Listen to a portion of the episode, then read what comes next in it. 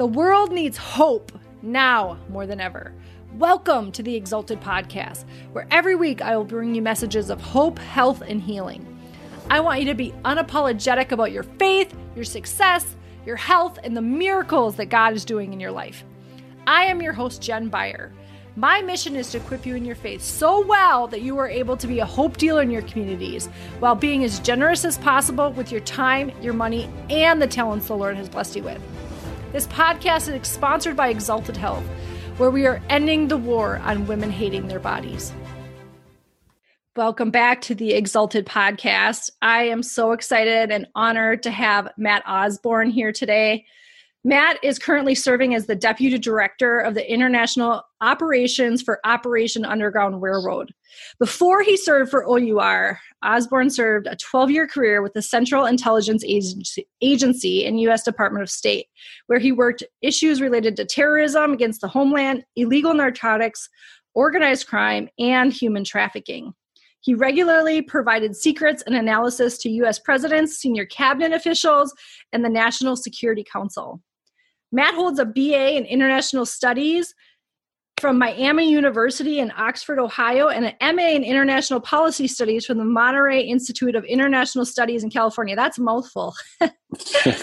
he has been married for almost 25 years and has two daughters who give him the drive to fight child exploitation and human trafficking and assist persecuted people everywhere. That is quite the resume, and I'm really just honored to have you here today. So thank you for being here and giving us your time.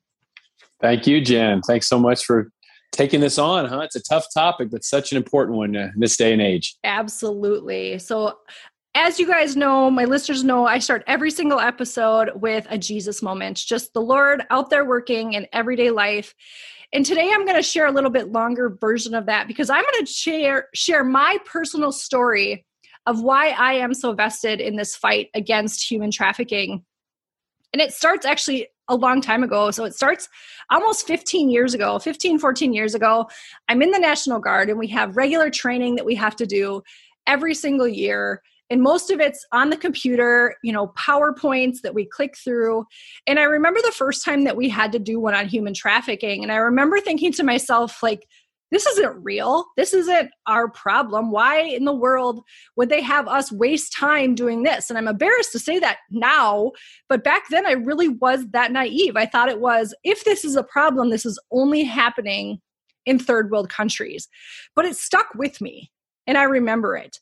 And it was a some number of years later that I started doing a prayer challenge called the Circle Maker by Mark Batterson. If you guys have heard of it, it's this 40 day prayer challenge where you start circling things in your life. And the Lord had me circle human trafficking.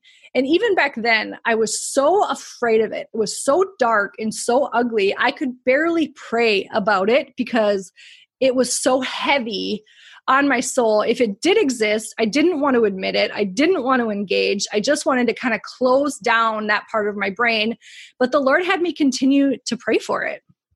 And it was a number of years later, I was at an active duty base in California and I was on a training mission and I was a, on the leadership team for this mission and we, I had people on all different shifts, you know, morning shift, swing shift, overnight shift and so I was spending a lot of time in the lobby of the lodging on the active duty base. And I was spending a lot of time there because I was trying to catch all my people and just connect with them and interact with them to make sure that they were being taken care of and get their training done. And in that lobby, they had uh, what, the, what we call Space A in the military. So civilians that have either retired or they have a family member that's retired and they try to catch military aircraft so they try to catch a military aircraft flight to go to Hawaii. It's a really big hub that goes back and forth to Hawaii. So this particular group of people was delayed there almost two days. And I noticed something that put the hair on the back of my neck stand up. You know, there was this young girl, she was Asian, she didn't speak the language, and there was this much older man who would not let her out of his sight.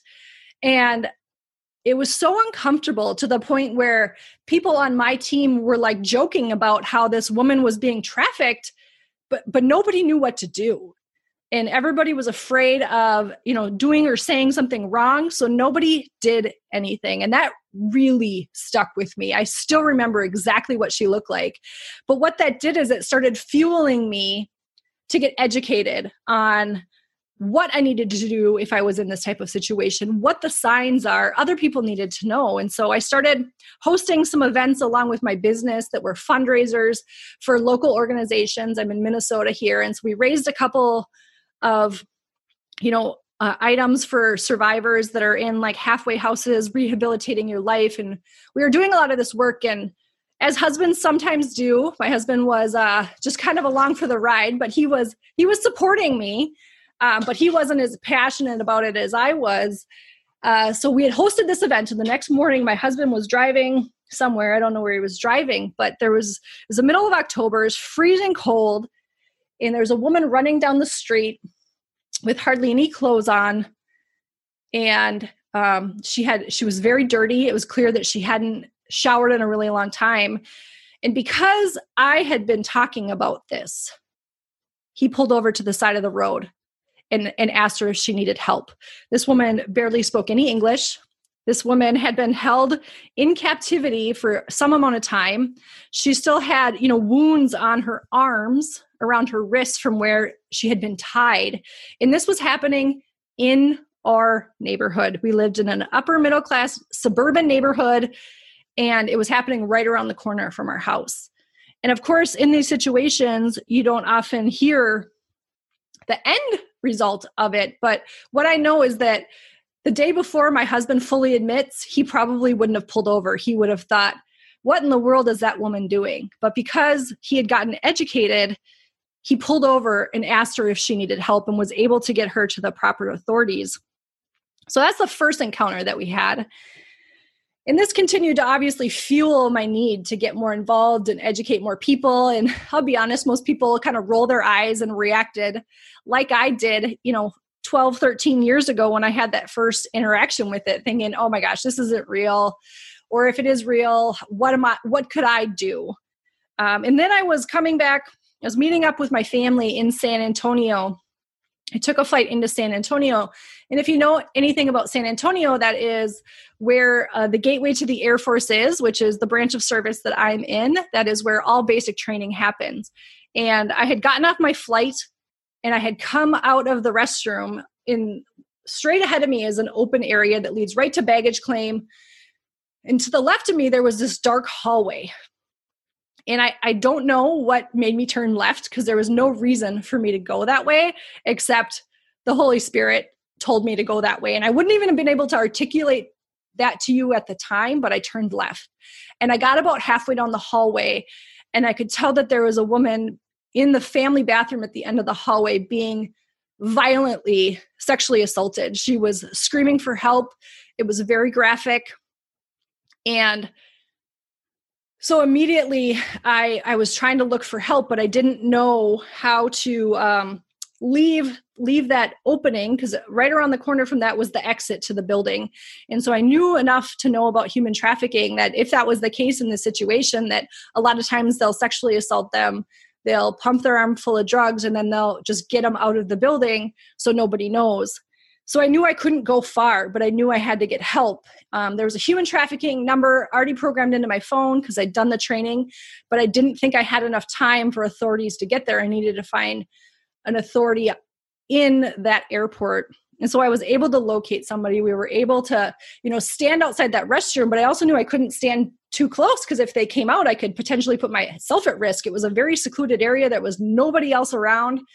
And so, luckily, I was able to intercede and get uh, the police officer involved. And I was talking to him afterwards, and uh, he said that they they knew that this had become a target area because these women going to basic training could go missing for several days uh, before before people would know that they were missing um, and it had become a problem in that area just recently. And I just find it completely ironic that I went from believing that I that I couldn't do anything to eh, you know being on an active duty base and witnessing something and not knowing what to do and then all of a sudden another situation where i'm directly impacting the, the air force again uh, so after this i started to get really even more loud about why i was involved and last year i put a call to action out um, on social media and just asked people to get trained through Operation Underground Railroad because they have a fabulous training.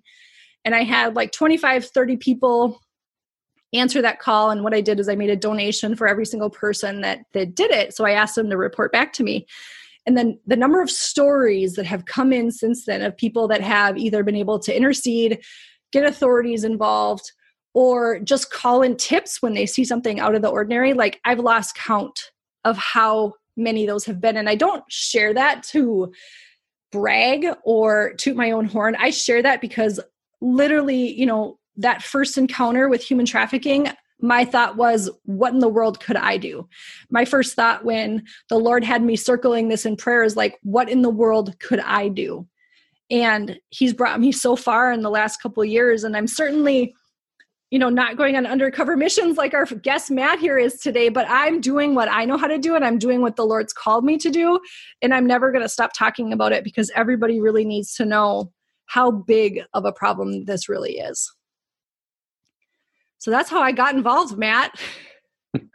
that is absolutely incredible, Jen, your story. And a couple things came to mind when you were talking. It's something a college professor of mine once told me, and he was talking about just in general, actually. I think he was talking about sightseeing in Europe, believe it or not. He said, the eyes don't see what the mind doesn't know. And so, mm. if you mm. don't know about the problems of trafficking, you're never going to see it. But now yeah. you see it, your husband sees it, other people you're getting involved in uh, you know as you get involved and that's what we try to do at operation underground railroad is really to educate uh, yes. to educate that this is trafficking not prostitution this is these are victims not volunteers and you know with my story is i was exposed to this when i was working for the us government overseas in spain and I had to write the trafficking in persons report for the US Department of State.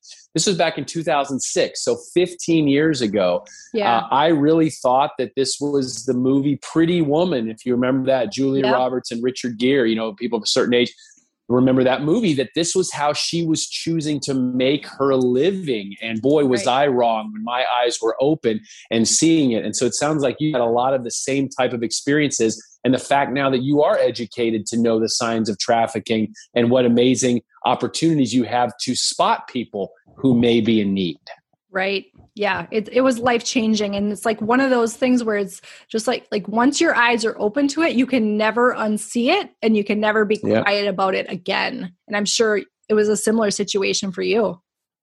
Exactly right. And you know i love too when you talk about the jesus moment. And I uh, absolutely love the Bible, reading the Bible. I think that if something's written in the Bible, it's important. If it's written once, if it's written twice, wow, really important. If it's written three different times, holy cow, we all need to stay stand up and listen. And as you know, and your listeners know, that in three of the four gospels, I think it's Matthew, Mark, and John, essentially it records the words of the Savior saying, and I'll paraphrase, it were better for him that a millstone be placed around yes. his neck and he be cast into the middle of the sea than for him to cause one of these children, precious children of mine, to stumble or to sin.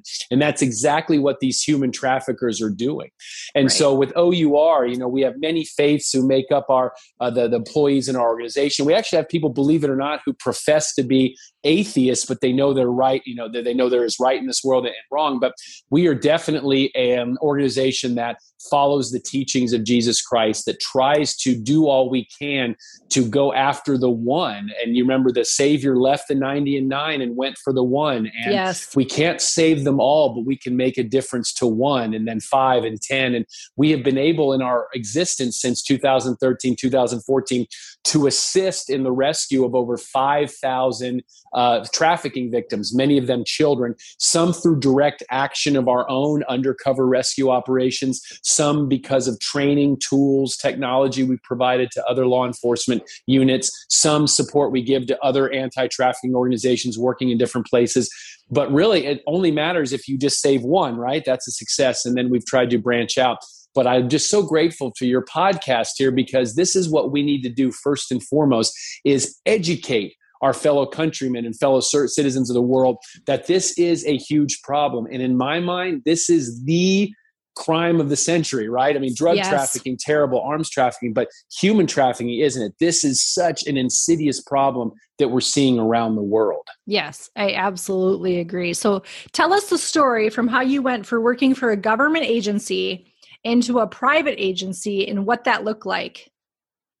So I met our founder, Tim Ballard. Some of you know him, founder of Operation Underground Railroad. He and I were graduate school students together out in California, the Monterey Institute of International Studies. It's now part of the Middlebury program. And Tim always wanted to be a, a U.S. customs agent, law enforcement, work on the border of Southern California and Mexico, where he grew up. And I wanted to go into the CIA and work in intelligence and then through diplomacy with the U.S. Department of State. Well, we each started in around 2002 with the government. You remember this is after the terrorist attacks of September 11th, 2001. Mm-hmm. So we each were kind of fighting terrorism, working in national security. Well, he, Tim, had given been given a job at the U.S. Department of Homeland Security, uh, Homeland Security Investigations, where he worked to fight child crimes, to fight some of the worst of these predators who would go and and again as we you know talking about in the bible cause these little ones to stumble into sin and he would go after those who were hooked on uh, child pornography and child sex abuse material and those americans who were traveling overseas to exploit uh, uh, children. Well, where Tim was in the government, he could only work cases where there was a U.S. nexus, a U.S. tie was the kid American, was the bad guy American, was money passing through American banks. Would this case wind up in a U.S. court of law? If the answer to that question was no, then he couldn't work the case. And that meant for him that the vast majority of children being exploited around the world fell out of his jurisdiction.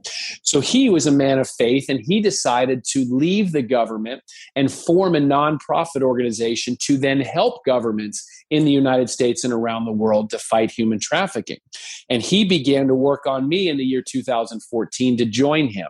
And as I often joke, his pitch essentially was Matt, I want you to give up the safety of the US government, Uncle Sam paying you faithfully twice a month.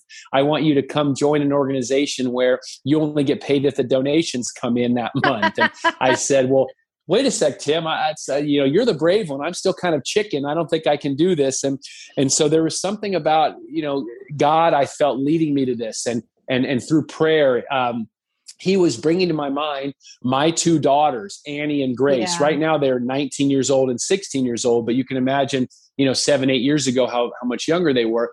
And it was something, the feeling I kept getting when praying was, so you're blessed to live in the United States of America. You're blessed to have these wonderful daughters and a wonderful wife. Well, don't all kids deserve to have a childhood? And so why don't yes. you dedicate your life to doing all you can. So I made the leap of faith back in 2014 to join, to lead our undercover operations around the world, to help in the aftercare. And it has been one of the most uh, rewarding experiences of my life. Even as you can imagine, Jen, the, the, the, the horror, the sadness, the darkness we have to see on a daily basis during our undercover operations. Yeah, for sure. I mean, I don't know how anybody would would do that without faith.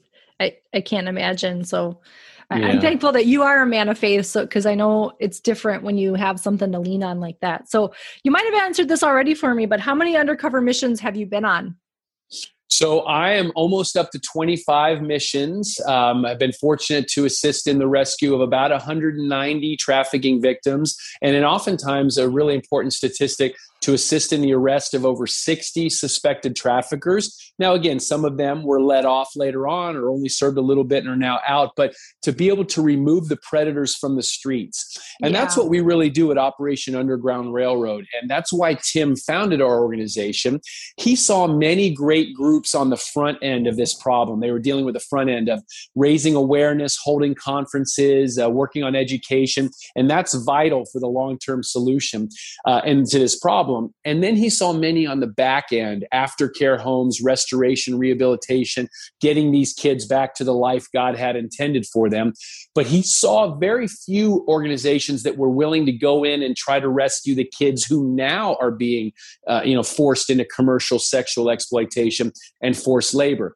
And so that's why we decided to be that group that would go in and would do this, working always with law enforcement, never as a vigilante group, right? Always going sure. in with with our partners, uh, helping them either give them a fish in some respects or teaching them to fish, uh, as we learn, you know, in the Bible and elsewhere. And so that has been very successful as well to see some of our partner countries around the world who now don't need as much of our help, and yet they are launching these child rescue operations on their own.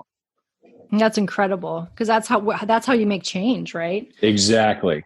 So, how do you mentally prepare when you're going out on a mission? I cannot imagine that process. Yeah, this is crazy. And so, you know, as you mentioned in my bio, I've been married almost 25 years, and it's probably the same in your marriage, I'd imagine. You're the smarter one, you're the more insightful one. That certainly is the case in my marriage. My wife is just amazing. And she was interesting when I was leaving and took the big leap of faith to leave the CIA. Again, give up the government pension, give up government health care and do this and join. And she said, You know, Matt, you think you're so cool. You've been with the CIA, you've traveled around the world, you've done all these amazing things. This with Operation Underground Railroad, this will be the hardest thing you've ever done because you have to play the role of a of, of, of, a child, you know, predator. And even though we play yeah. the middlemen, we play the ones negotiating the deals. Yeah. But still, you're going to have to say things about these little kids. You're going to have to make looks and gestures and, and, and things that are going to be really disgusting to you. And, and I said, no, sweetie, you know, I, I'm good at compartmentalizing. I can go to my happy places. Well, the first operation I ever did in the year 2014 in Colombia, in Cartagena, when the trafficker brought out two young, scared girls and said, Well, this one's 13 and this one's 12. And he said in Spanish, they have zero kilometers on them. They're virgins. They're ready to be sold for to American big boss man, right? That was the ruse. And I remember having to say, yeah, that's exactly what the boss wants. And then simultaneously wanting to throw up, wanting to strangle the trafficker, punch him out, but then having to stay in character and remembered what my wife said. And then oh, yeah. it, she was absolutely right. This is the hardest thing I'll ever have to do. So, if my math is right, that was right about the age of your daughters. Exactly. When you started. Yep, absolutely. My oldest was 12. And in their eyes, you see the eyes of your children. And again, we are trying to do all we can to protect the girls, to not exploit them further, to try to keep them safe, even as we're acting like we're negotiating, right? The price for, right. for purchasing them. And we try as much as we can to pray ahead of time and ask God to lead us to the kids that need to be saved in that moment, or lead us to the perpetrators who need to be removed from society, or lead us to the host governments who need to be trained. And we try sometimes when we look at the victims to just pray that maybe a little look we can give them, you know, maybe Holy Spirit, the Holy Spirit can maybe just say, hey, just hold on, we're, we're, we're, coming for you. And, and it doesn't always work, but in a lot of times we've seen some real miraculous rescues where children would say afterwards, we thought no one was coming for us. We didn't think anyone was looking for us. And yet God was able to send uh, angels to, to save us. And obviously, we don't look at ourselves like that. And like you said earlier, right. it's not to brag, it's not to beat our chest, but all we want to do is be tools in the hand of the Lord to try to do all we can to rescue and restore his precious children. Yeah. So you go from essentially playing the negotiator to if you if you purchase these girls, you obviously it's it, you're not doing it um, to to use them yourself, but you're purchasing them to to save them or make them safe, and then and then you have to build trust with them. Exactly, and so first, you know, we go in to these countries and we ask the host government. So imagine Mexico, Haiti, Colombia, Thailand, Dominican Republic, and we get permission from prosecutors, from police, from government officials to go and do these investigations to find where the traffickers are. And because of our American faces, and unfortunately, it's the American male who, the most part, is uh, right. you know is is the predator. Obviously, you've got Westerners and Canadians and Germans and all those, but again, Western males. So the traffickers look at us and think, okay, these guys want drugs or alcohol or, or, or girls and they just offer all of their goods and so so to speak and so we kind of listen in and and we don't carry weapons our weapons are undercover cameras hidden microphones and recording the evidence for authorities but building the trust first with host law enforcement, then building trust with these traffickers, right? Which sounds bad, but you have to convince them that, hey, you're mm-hmm. here doing the deal. Yep. And then when you rescue the girls and boys, mostly girls, but boys are also in this, then when our aftercare team comes in, how do you build trust with them to let them know, hey, these guys who you thought were going to abuse you, they were actually the good guys. You know, they were actually yeah. here to help. And, you know, we get arrested as well. You can imagine these sting operations, at least temporarily, because we have to keep up the ruse, right? That, that we're right. getting arrested. We can't let the traffickers know there's a setup. So my teenage girls think it's hilarious that their old man's been arrested like nine times in six different countries, right around the world, uh, on some of these operations. And um, but but then the aftercare, and that's when the healing really begins. And you can imagine that the uphill battle if for a child if he or she is an orphan or if if her own mother sold her into this or if some yes. uncle was the one exploiting her how do you do that and so there's just a lot of prayer there's a lot of faith that we can do all we can in this life. And then in the end, we're fortunate that God is all knowing and all loving, and He will make all things whole in His time. Yeah, that's incredible. So, does the aftercare team travel with you on these missions? They do. So, our aftercare director's name is Jessica Mass, and she's such an amazing, strong Christian, wonderful woman. She's been a foster mom, you know, seven different times and is just great and she's one of the toughest people I know. She's a lot tougher than I am, that's for sure.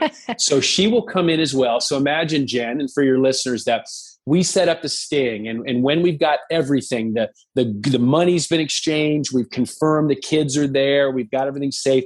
You know, we give the sign, right? Hey, waiter, bring the wine, or hey, uh, where's Bob? You know, or whatever our code word is. And then the cops come in, they arrest the traffickers, and they arrest us well, meanwhile, the Child Protective Services equivalent of each country is on standby. They come right in afterwards, and our aftercare team is there as well. And our aftercare team has already laid the groundwork. Uh, we've now have a, a, a, rule that we don't do any rescues in countries where there's not aftercare. And so Jessica and her team uh, are already liaisoning with different uh, safe houses, shelters, rehabilitation centers. So we know what beds, how many beds are available if the kids can't get back to their parents right away.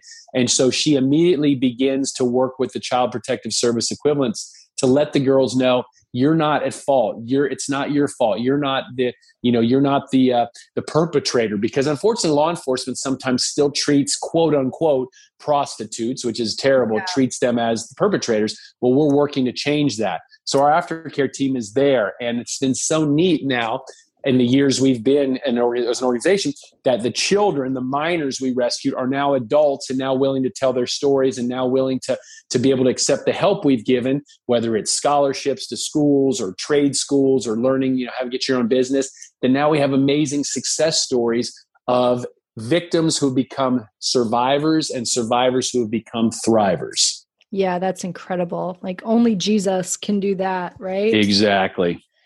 So what and you don't need to know exactly, but what percentage of these children that you are rescuing are um, orphans or you know at risk? At risk that meaning that they like either their parents sold them or a relative sold them, or talk about that for a second.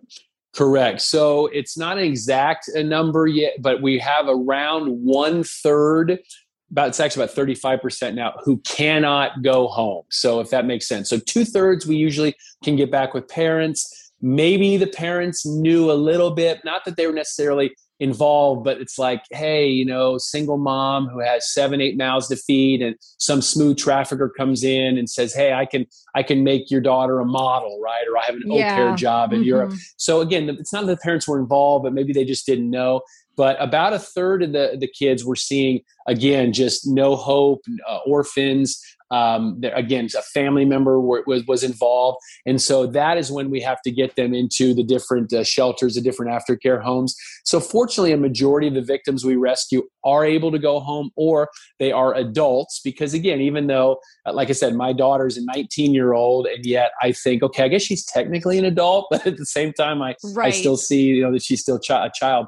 And so again, we rescue 18 year olds, 19, 20 who still very much are dependent and have needs, but because they're considered adults, we can't um, put them in homes. We have to ask them if they want to. And there it's about 50 50 who will take our assistance and who won't. And so we can focus on the one that got away or we can focus on that parable the starfish right i made a difference to that one then i made a difference right. to that one and so that's kind of our numbers that we're seeing so far in our first few years of existence yeah. And what do you, what do you think the median age of the children are that you're rescuing? So for us, the median age has started to tick up a little bit higher, which I think is good. That means it's it's harder and harder to find the quote unquote kids. But still, the average age in the U.S. that a child is forced into a sex the sex trade. So imagine those are forced in. The average age is about twelve or thirteen. So that's still very very young. Yeah. Overseas, we're trying to take steps now where we can do more online. Now a lot of it shifted to the dark web and to other types of of cyber portals where it's harder and harder for us to get to. But we're trying, as the bad guys continue to evolve and become more sophisticated, we're trying to evolve as well, working with law enforcement to really get those hardened criminals who are exploiting the very youngest. Yeah. Yeah. I've heard stories of, you know, children as young as like six months. Oh, yeah. Yeah, yeah absolutely. Right. And it just blows your mind, doesn't it, Jen? I mean, I just, I just can't believe it. But and again, not to be too deep, but I know you've got some great Christian listeners that look, it's pretty clear in the Bible that Satan is real. It's pretty clear in the right. Bible that, you know, there is evil and there is darkness. And so uh, he, in a lot of ways, is the God of this world. And so we have faith that it will all work out in the end. But uh, I'm just grateful that in Operation Underground Railroad and other groups, we're trying to do the best we can to bring light to darkness. And Tim Ballard always says that it's a scientific, you know, provable fact that light and darkness cannot exist at the same place at the same time. So yes. we're willing to go into the darkness to shine the light. And even though it is very spiritually draining a lot of times to have to see these things and you go into these areas and, like I said, mentioned earlier, say these words or give the girls these looks as we're trying to negotiate. But I have had some of the most spiritual moments when I've been undercover, knowing that without a shadow of a doubt, God exists Jesus exists, they know about every single one of us and they know every single you know need of these girls. And again i don't know why god doesn't end it. He could. He could end human trafficking. He could save all these kids now. I know that we have free will and choice. I know that there are reasons but i just have faith that all we can do is our own part. And so, what I love when you said earlier in the introduction that it was clear to you with your training, clear to you with your experiences that you can do something and you are doing something, whether it's what you've already done or through this podcast or some of the training I know you and I talked about offline that you're going to be doing with the guard and moving forward. But for each person listening who says, Well, what can I do to help? Tim Ballard always says, you yourself will know before we do. So think about it. Do you have connections to law enforcement that you might be able to share with us? Do you have a social media platform you can post about our group and others? Yes. Are you able to donate? Are you able to pray? Are you able to spread the word? There's so much that each and every one of us can do to rise up and start to put an end to this uh, social scourge. Absolutely. And that's such a great point because that's where I started. I started praying. That's where I started. Yep. I sp- for years before I took any action, and and now I don't necessarily recommend that, but I needed that time to prepare my heart um, to be able to face this. And it's gotten. I mean, obviously, we've gotten some some big changes made, so I'm I'm thankful for that. Uh, what is the story that stuck with you the most, either on your undercover missions or a child that just broke your heart, or what's the one that just kind of has stuck with you? Boy, I tell you, we could fill a few of your podcasts with this. And I so bet. I would say that it's actually an interesting one that maybe is a little more recent that happened last summer. And it is a warning to all of us. So I'm talking about any of us, whatever situation, that let us not be too sure that we won't fall into something like this. And it happened in Port au Prince, Haiti, where my undercover team and I went into a, an illegal brothel in the city where we found a group of Venezuelan women, women from Venezuela who were being trafficked. These women were of age. They ranged in age from about 22 to 33, 10 of them. And yet, this broke every stereotype that I or maybe some of your listeners would have about who is a trafficking victim. These women were brilliant and are brilliant. These women are smart, they were talented, they were educated. Some of them had had their own businesses, some of them had college degrees. But because in Venezuela, there are no real jobs now, the economy is a disaster. They had kids, they had mouths who you know they needed to feed.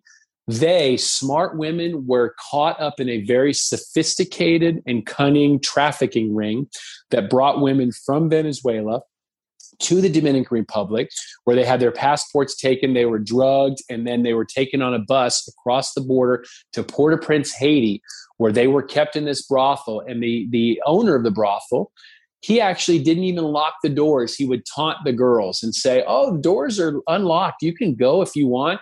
But remember, I have your passports. You don't speak Haitian Creole. You don't look like Haitians. All the cops know me. They'll send you right back.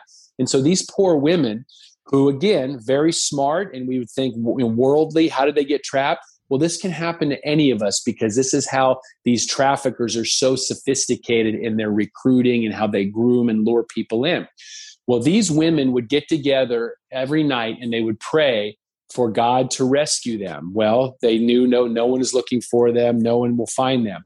Well, fortunately our operators rolled in and we spent the first night there just kind of talking to the the girls, you know, we we sort of set it up as oh, okay, well, we're going to have a big party in a few days. So right now we're not here to sample the goods. Don't worry, that's our boss is coming. Well, then we came back another night, and one girl put into the hands of one of my operators a note that said in Spanish, Ayúdanos, por favor. Help us, please. And so we knew, okay, this is the real deal. We've got to get these girls out. Turns out later, we found out the story that these girls thought huh, these there's something different about these guys. This might be our only chance, right? I mean, who they didn't yeah. know us from anything, but this is the Holy Spirit talking, and so they didn't want to get in trouble, and, and they want to uh, reduce their risk. So one girl who is right-handed wrote "Ayúdanos por favor," help us please, in her left hand, so disguise her handwriting.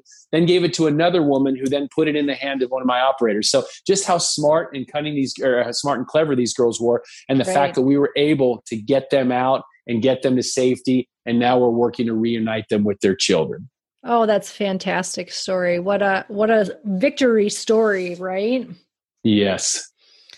Who? So what happens to uh, the survivors that that don't have a place to go back home? So they go to the halfway house, and the, and then what if they're not of age?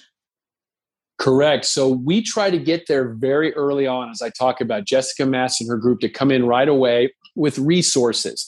So, what resources? Well, it depends on what they need. Does this child, does this victim survivor need education? A lot of times we're getting requests for English lessons in some of these Latin American countries, Southeast Asian countries. So we can provide English lessons. Sometimes they want to have their own businesses, and this can run the stereotypical spectrum from your own tortilla stand all the way up to be a doctor or lawyer.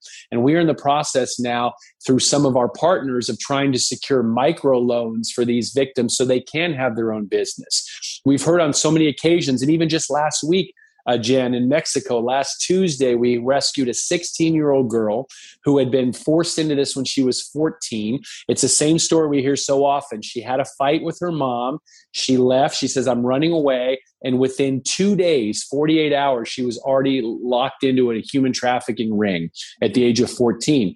Well, we get her out, and she wants to have English lessons and she wants to be able to have her own business. And in her words, I want a job where I can feel proud of myself for once. Isn't that amazing to think, yeah. you know, because this work is so degrading that they're being forced to do. And so now they want something that can bring them pride and some sense of, of peace. Yeah, that's fantastic. So if she's, you know, 16, does she stay at that halfway house until she becomes an adult or are some of them adopted or what does that look like? So for any minors, we we try to get them into the halfway house. Uh, we try to get it. In this case, it was like I mentioned, the Child Protective Services equivalent in Mexico, who's very good. Actually, they've got some great facilities. And so it's not always a happy story. Some try to run away, some try to are lured back into the life because maybe their families are threatened or, or these organized criminals threaten different parts of their social circles. But in a lot of times, the kids don't want to go back. They want to stay in the program. And so we've had success stories helping to train, you know, survivors to be a chef or to be trained to be on other types of, of jobs. And so we're always are engaging with them, letting them know that, hey, it's your choice. You can do whatever you want. You can be whatever you want. Don't listen to that lie that the traffickers were telling you that you're only good for satisfying the desires of these men who come through like a revolving door every day. You're more than that. So we yeah. try to do that. In some places where it is appropriate, we actually get them into Christian homes. So we talk a little bit about Christ and his love and the power of the redemption and the atonement. Uh, oftentimes it's not appropriate based on cultural and other and other countries. So really it is a case by case basis where we're trying to do all we can to help the one, as I mentioned earlier. Sure. Yeah. On an individual basis, child yes. per child. Have you ever been tempted to adopt any of them, bring them home and raise them? So I was at one point. We actually had helped uh, rescue a boy down in Guatemala. So I have two daughters, and again, feel very blessed to be the father of two daughters. But I always thought, hey, it'd be kind of fun to have a son. So I talked to my wife a little bit about it, and for a variety of reasons, it didn't work out. But yes, sure. very tempted. And then, as some of you know the story of OUR and Tim Ballard, he actually adopted the first two children he ever rescued for OUR, a brother and sister out of Port au Prince, Haiti. And so now he has two Haitian children who are with him. And uh, part of OUR, we have a partner group called CNF, Children Need Families. And if any of your listeners are interested in adopting, international adoption, look at Children Need Families as part of OUR. And we provide scholarships, uh, loans, other types of financial assistance to this process that can be very expensive and very time consuming. And we do balloon raids, almost like the Publishers Clearinghouse sweepstakes, right? I know I'm dating myself as an old guy with talking about this, but where you hear a knock at the door and, hey, congratulations, you've won. You know, you get balloons and money from CNF because that is the long term solution if the children can't go home or if there are orphans eh, how can you help put them with families who love them because there's so many families out there who want children and so again it's a slow process it's very much a work in progress but that is something we're trying to do as well to facilitate these types of adoptions yeah, thank you for sharing that resource because I know how expensive adoption can be. So that's fabulous that you guys are offering that. And I'll put all of this in the show notes if you're listening to it so you can find these resources really easily. Uh, so, one of my last questions here, Matt, is how do your daughters and your wife um, handle it while you're gone? So, my wife has just been such a trooper over the years, you know, with the CIA and Department of State overseas, where sometimes I wasn't able to tell her where I was going to be or what I was going to be doing. But, you know, she would always have an emergency number. She knew she'd have an emergency number, whether it was in Washington, D.C. or at the respective embassies.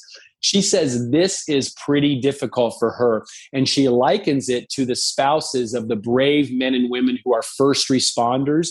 I'm not as brave or talented or capable as the first responders, but you know those who have to grab a go bag and just go yeah. right into mm-hmm. the, the teeth of danger where you don't know when they'll be home. And so in some of our operations, my wife might know, okay, it's going to be Saturday at 2 p.m. in Bogota, Colombia. All right, that's the one hour ahead of us. So what time would that be? Well, that's when we plan the operation for, but you know, the trafficker might show up an hour late and then the cops may take an hour and then we might be arrested in handcuffs and cell service might not be good. So right. it could be hours and hours before she gets the text from me or call, hey, it's it's all good. And so that I think has been stressful for her. And then for my daughters, it was funny. They, uh, you know, and some of your listeners probably know and your kids that, you know, you go from being the hero when they're very young, hero in their lives, to then being a doofus and a know nothing when they get to be teenagers. and then now they start to get a little bit older and they're thinking, okay, yeah, maybe my dad is kind of neat that he's doing these things. So it has definitely been a roller coaster. But what's very cool is to share some of these stories with my girls. First and foremost, to let them know how blessed they are in their life and how the world isn't ending, ladies, just because your iPhone screen got a crack in it, right? That right. some, sometimes that there are real, there's real, real problems out there. And the neatest thing has been able to have my daughters go to some of our partner homes and actually do service projects and get to meet some of these kids. And we did that when we were in Mexico, and we've been able to do that a little bit some of the poor areas around uh, around Central America and the Caribbean. So that's really neat as well for them to realize, okay, I'm very blessed. I need to now do something with my life to make the world a better place. And my oldest daughter, for instance, now is studying to be a nurse and she's fluent in Spanish because of our overseas experiences. And she wants to help underprivileged uh, or hospitals for underprivileged uh, people who come in, those who might not speak English. And she also would like to go overseas someday and provide medical services to those who need it, who perhaps she can use her Spanish that way. Oh, that's fantastic. That's fantastic.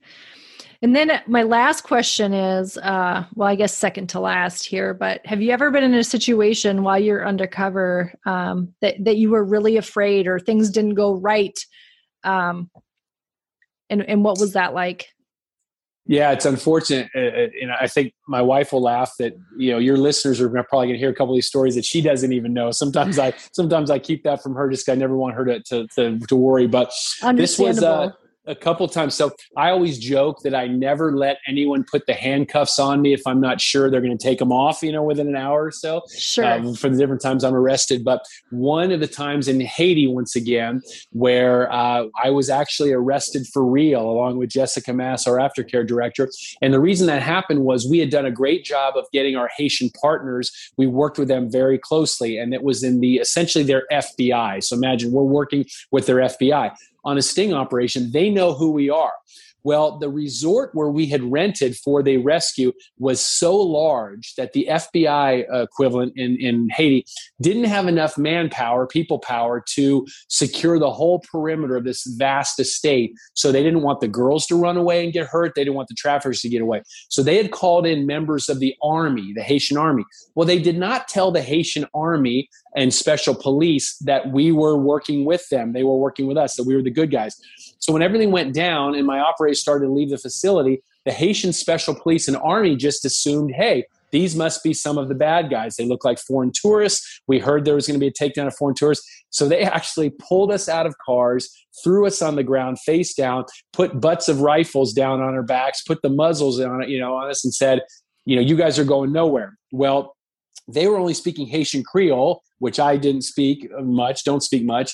And then uh, I have a little bit of French, but we were face down with the traffickers themselves. So I couldn't tell the special police, you know, hey, we're really the good guys because right. then the traffickers would hear. Well, just a miracle. One of our Haitian translators happened to come by at that moment. He was supposed to be in another part of the resort, but the fact that he comes by and I was able to say to him in English, which neither the special police or the traffickers uh, understood, hey, pull the commander aside in quiet tell him that we're the good guys. So he did that, and then we were released within a few minutes. But that I think was Thank probably when I thought, "Holy cow! This is where I actually do go to a Haitian jail for real." yeah, and you just never know what's going to happen if you go to a real Haitian jail, do you? Correct. All right. How can people get involved? Well, thank you so much. So, our website is ourrescue.org, ourrescue.org. And there are different, you can see videos, you can learn about our team. And we always say, that if you can pray for us, we always need that. If there's any way you can donate, we have our abolitionist club for as little as $5 a month. $5 truly does save lives spread the word, not just about our group, but other groups uh, fighting human trafficking, and just to really keep your antenna out, to be educated. On our website, ourrescue.org slash training is the training I believe you mentioned, Jen, the yes. signs of trafficking training. And we talk about that. It's a very digestible training where there are several modules. You can watch them at your convenience, three minutes here, five minutes there, 10 minutes there, however you have the time and interest that I believe will empower you to keep your antenna up so that they might have your listeners might have experiences like your husband did like you did when you actually see something and can say something or can make a positive difference. Absolutely. And the amount of things I learned from that training that I, I didn't know before, um, I, and I didn't even mention that, you know, the handful of tips I've called in to the secure line that Mm-hmm. you guys have too, because you just start to notice stuff like we talked about at the beginning. Once your eyes are open to it, you cannot unsee it. Correct. Well, Matt, I want to thank you for your time today. Thank you for just your vulnerability and sharing this things that are not easy to talk about. I found myself even just getting choked up just mentioning, you know, purchasing girls or children or Mhm. anything and you have to live that out. And so I just want to say thank you for your bravery. Thank you for what you're doing. I'm honored that you took the time to be here and um, I can't wait to see what continues to come out of this. Well, thanks to you, Jen, for doing this. It's so important to shine a light on this problem. Thanks to your listeners as well, and for all who will get involved. They're just we're very, very grateful. Thanks, everybody, for listening. We'll see you next time. Thanks so much for listening. If you liked what you heard today, it would mean the world to me if you would take 30 seconds and give me a five star rating, write a quick review, and subscribe to the podcast. And share it with any of your family or friends that you feel like this episode could bless. It helps get the word out more than you know. Or if you know someone that's a hope dealer and has an incredible story that needs to be shared, go to my website at www.exaltedhealth.com forward slash podcast and fill out the podcast guest form. The world needs these stories of Jesus now more than ever. Or if you have a miracle or testimony of an incredible Jesus moment, you can go to our website and fill out the testimonial page for a chance to get a shout out on the podcast. We'll see you next time.